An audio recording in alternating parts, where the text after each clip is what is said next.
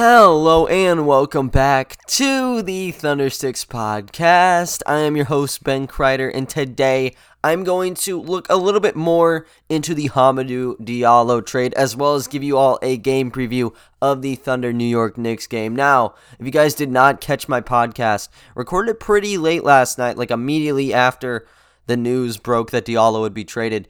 Kind of gave my immediate reactions right there. I think that was about 30 minutes long. So if you want like the super duper going all off on the deal, that's the one you probably want to lean towards if you're just here to listen to the trade. But I also I'm talking about the the game preview in this one, so that might be uh, a reason to stick around for this. But um, yeah. So if you guys want to listen to probably a longer version on that deal, highly suggest listening to my last one. I'm just gonna be covering up some new some new stuff on the topic. So when it comes to Svi Mykhailiuk, honestly, I I looked into him like barely. I knew vaguely who he was whenever the deal came in last night. I've been looking at tape though, and he does fit kind of what the Oklahoma City Thunder are looking for. Now Sam Presti, he's trying to mold this team for, you know, a lot of, you know, drive and dishes, I guess you could say. You want Shai Gilgeous-Alexander, Teo Maledon, Ty Jerome to be able to slash inside pretty seamlessly,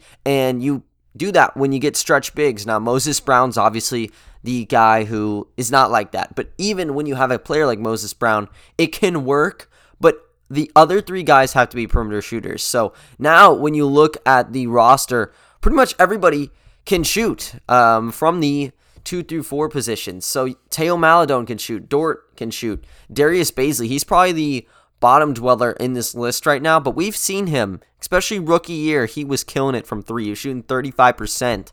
So if he can get back up, you have a shooter right there. You already know with Al Horford, but he's a center. When you're looking in the second unit, Kenrich Williams, he can shoot the basketball. Isaiah Roby can shoot the basketball. Pokusevski, he's a little inconsistent, but he can shoot the basketball when left wide open. Svi Mykhailiuk, as I mentioned, kind of like a catch and shoot sharp shooter. He has some dead eye to him.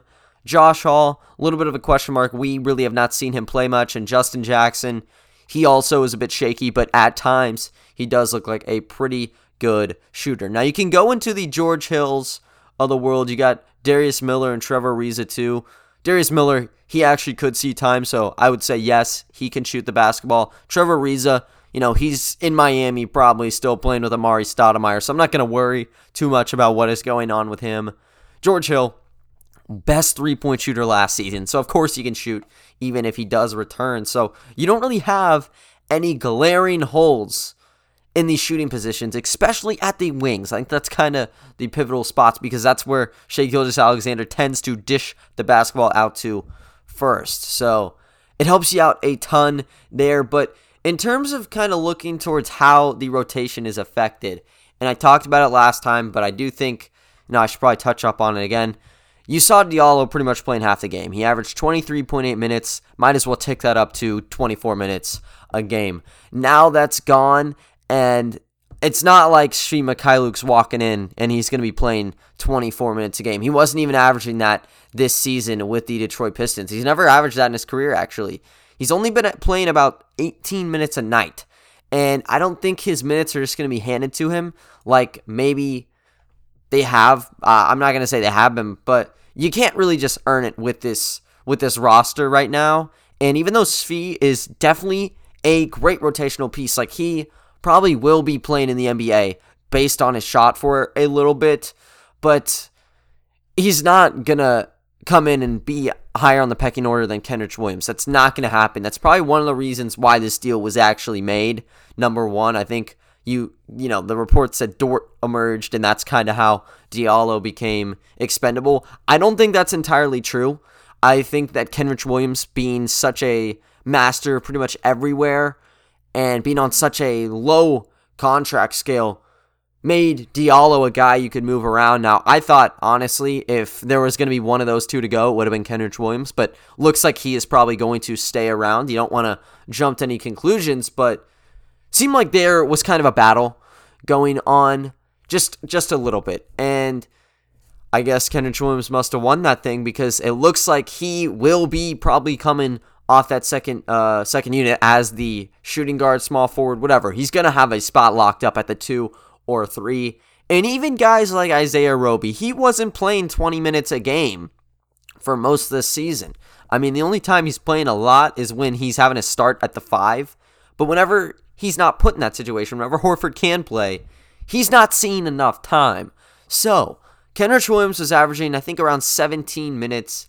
I'd probably give him like five, six, maybe even seven of those minutes. So you get him. You also need to s- spread about the same amount with Isaiah Roby. He deserves to be playing well over 20 minutes a game. I mean, he's only 23 years old, being a freak athlete, pretty much at three positions right now the 3 4 in five. So you tack him up a little bit, and he's gonna have a real a real spot, and he always has. But I don't think that um, I don't think he's gotten enough enough time. I'd probably say he's kind of in that Kenrich Williams category where he's shown so so much, but they just have not been able to kind of support him. So you'd hope that he might get more minutes, and then you have Aleksej Pokusevski who. I mean, when he was playing before coming over, he was playing about 17 minutes in his first stint, the December and January stint. Comes back, that's kind of where you're still looking with him. And then you look at other players such as Mike Muscala. He's been playing around 18. I don't see that moving. In fact, I actually think he's probably on the hot seat because, well, I'm not going to say the hot seat, but he's probably being thrown out on the market a little bit because he wasn't playing. There wasn't a real reason. And maybe it was just they wanted to have some younger guys on the court. But the fact that they that they did that, even though Muscala, you know, he's very, very good, uh, might signal towards something like that. So there's 18 minutes you got Muscala, but you also have Moses Brown off the bench.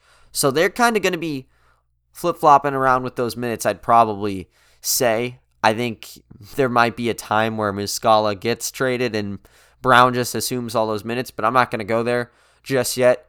And then kind of you're left over with about 10 to 12 minutes because you do take away around, uh, I think said like 10, 12 with um with Diallo being gone. So yeah, you're looking at a little bit of minutes there.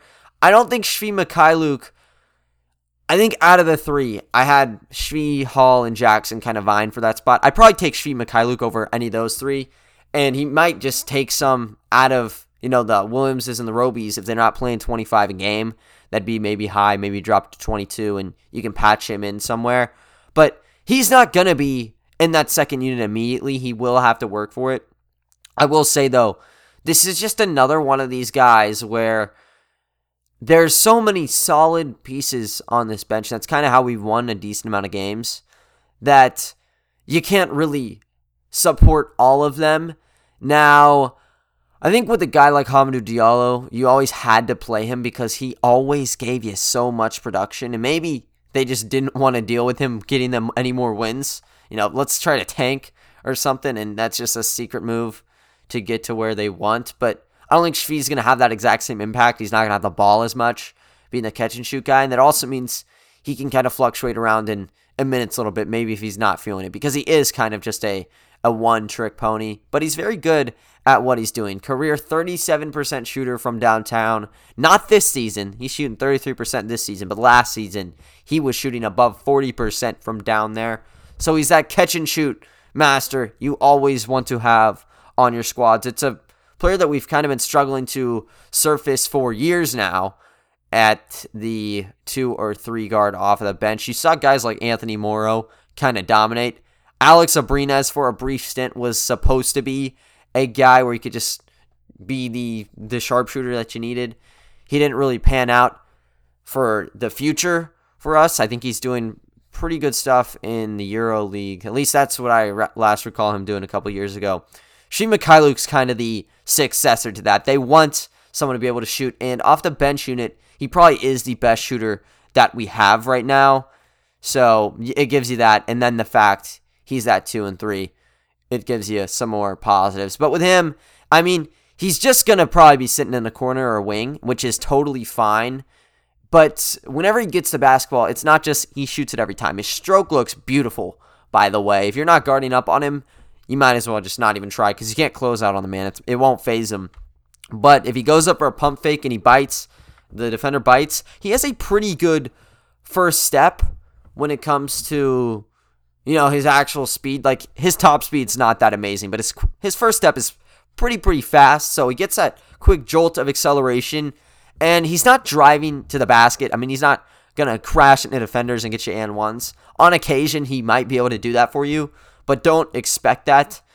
He can give you that quick first step though, get in the mid range, give you a pull up jumper, or if someone, let's say he's in the right corner, if someone in the right wing that that defender has to help out, he's very good at passing the basketball around, so he will hit the guy in the right wing for the shot. So he's another kind of team first player. I think Hamidou Diallo was kind of becoming that, but it's pretty obvious that his play style really reflected kind of bully ball one on one.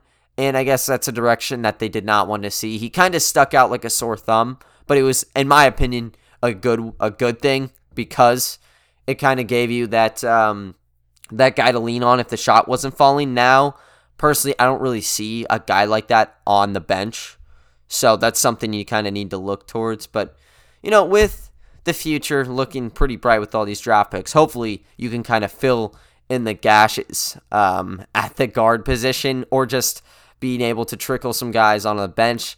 If there was a weak like a weak link in the starting unit, I'd say it's Teo Maledon, but he's been killing it. Like I I think he deserves starting numbers, but in a hypothetical where you're looking at them having some top picks, yeah, you'd probably see someone like him going to the bench, and he'd probably be the number one option, which he would probably do very very good at, seeing as how he has played with um with Shai Gilgeous-Alexander, and even in the times where he was kind of working alone off the bench. But that's kind of my thoughts on it. I think Hamidou Diallo, as I've said, is going to be amazing with Detroit. He's likely just going to start over Wayne Ellington. I don't see a reason why they would value him so much. So I think Diallo comes in. He's going to ball out. They're actually trying to work on making a contract extension with him right now. So he should be locked up for the future. With Svi Mykhailiuk, I don't really think that is a guarantee right now. He is going to be fighting for bench minutes, but I think just with the fact he can shoot the basketball, if you can pick him up on a one to two year contract, maybe even three year contract on a pretty budget level, you end up winning this thing. At least, you know, the for what you're going for. What you're going for is a a cheap long term shooting option.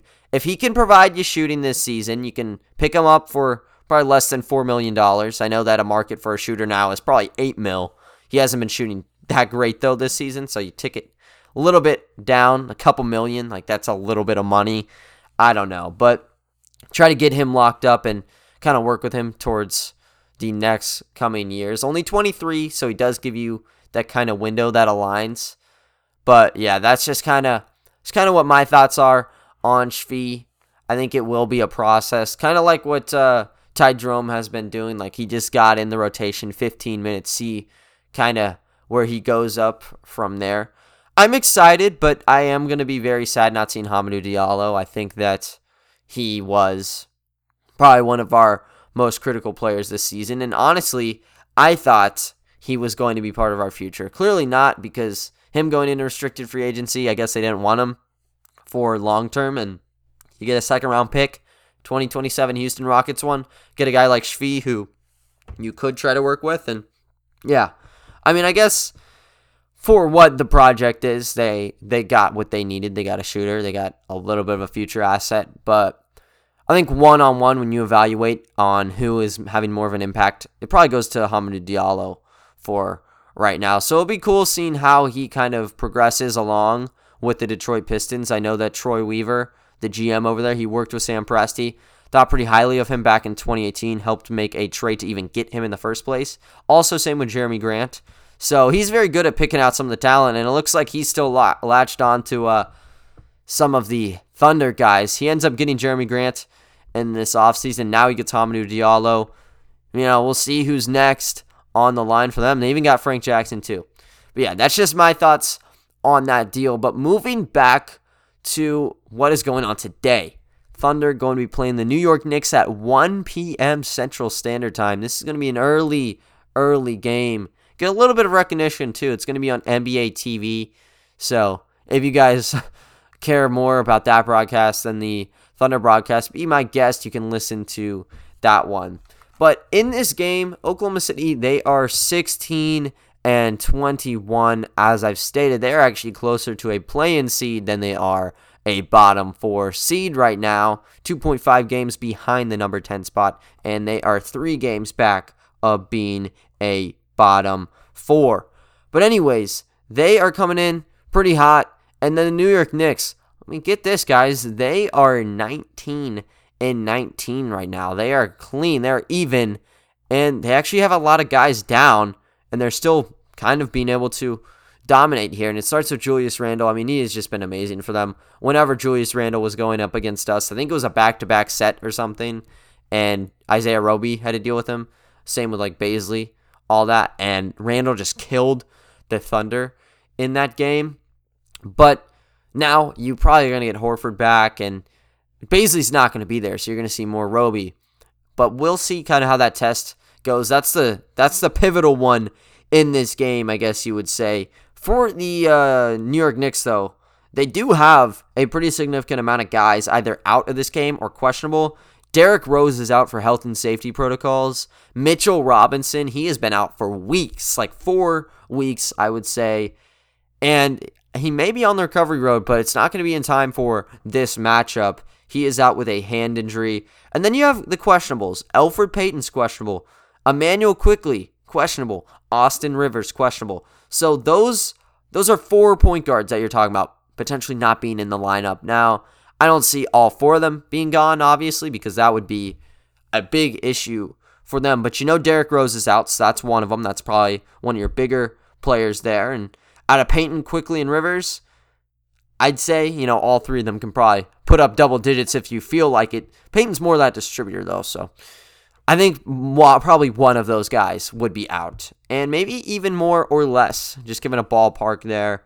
So they're going to be a little bit down, but they're probably more excited for what we are missing for once. Normally, the Thunder, they might have a guy out, but the other team's star is gone, just like the Dallas Mavericks game. Luka and Kristaps are out, and what did you trade off? Hamidou Diallo and Darius Bazley. You take that every single time.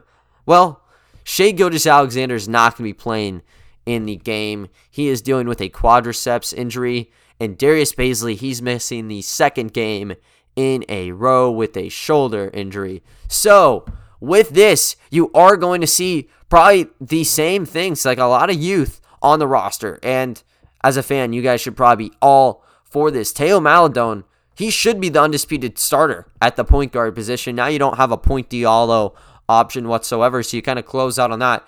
Teo is going to be starting at that one.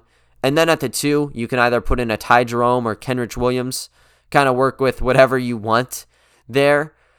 Lu Dort, he's starting at the three, no doubt. Darius Bazley's out. How about Pokusevski for the second game in a row? He had a career night last game 14 points, 8 rebounds, even getting 3 assists and 2 blocks. So you can try to get him another shot at it. And Al Horford should round it out for you. But it's going to be likely another nine man rotation because Svi Mykhailiuk, he's not going to be able to play in this game for the Oklahoma City Thunder. If he does, that's going to be a literal miracle. But don't count on Svi Mykhailiuk playing. He got traded yesterday. He's not going to be able to make it right to New York and just suit up. Uh, actually, I think it's in the peak. Yeah, it's in the peak. So not even New York. He has to go a long way from Detroit, Michigan. So scratch that. I don't. He's not going to be able to play. But you end up getting Teo. You get Jerome Williams, Dort, Pokusevski, Roby, Moses Brown is definitely playing. So maybe it's even an eight-man rotation. But knowing how the Thunder have operated, you likely want to either give Mike Muscala or Justin Jackson minutes. And in this last test that you know Mark Daigneault employed, it was it was definitely a success. I mean, we saw just about enough minutes from everybody. I don't think there was someone playing, you know, too much. If anything, people were playing too little. Like uh, a Pokusevski, for instance. Boy, I would have loved to seen him play for 40 minutes. He didn't end up doing that though. Only played around 25, I think. But yeah, everyone was kind of getting a decent amount of, of playing time. I expect that to remain around the same. Teo Maledon should be the one, if anything, kind of starring with 30 plus minutes. Give him the Shai Gilgeous-Alexander experience for a game and see how it does. And I'm really interested to see how he kind of works with Not not Al Horford really, because I know with Al Horford it's gonna be, you know, still like high ball screen pick and pop stuff. But more with if they try to use Isaiah Roby at that five spot, I really love the Teo Maledon Isaiah Roby stuff. And it's because back in the preseason against the San Antonio Spurs, Teo Maledon looked better than ever. He had 20 points. He was distributing the basketball, and it all came off of these screens set by Isaiah Roby. And he was getting the ball down low and just dunking it right down. So I want to see how they would kind of match up against the New York Knicks. And Nerlens Noel, one of the best shot blockers in the entire NBA, he's going to be returning. And since they don't have Robinson, they're going to be a little bit weak in the backup. You're looking at like a Taj Gibson or something. So I want to see that. Also, Moses Brown, of course, if he's going to get time, definitely should be, since you know he did have a amazing game last time around. So yeah, I mean, really, it's going to be another experimental day, and for fans, I don't think that should be a serious problem. I think people have actually enjoyed watching some of the other guys coming in. I definitely have been too. We don't know who's going to be starting at the two guard. I think you can kind of say everywhere else, but you're going to be excited either way. It's probably going to go to Kenrich Williams, to be honest, though, because you do need a backup point guard, and that would be Ty Jerome for you guys. But other than that, though, that is going to wrap up today's podcast. I thank you all for listening. I know this one was a little bit short. I'll make sure to make the game recap longer for you all, but I really appreciate it. And I will make sure to talk to you guys next time. See ya.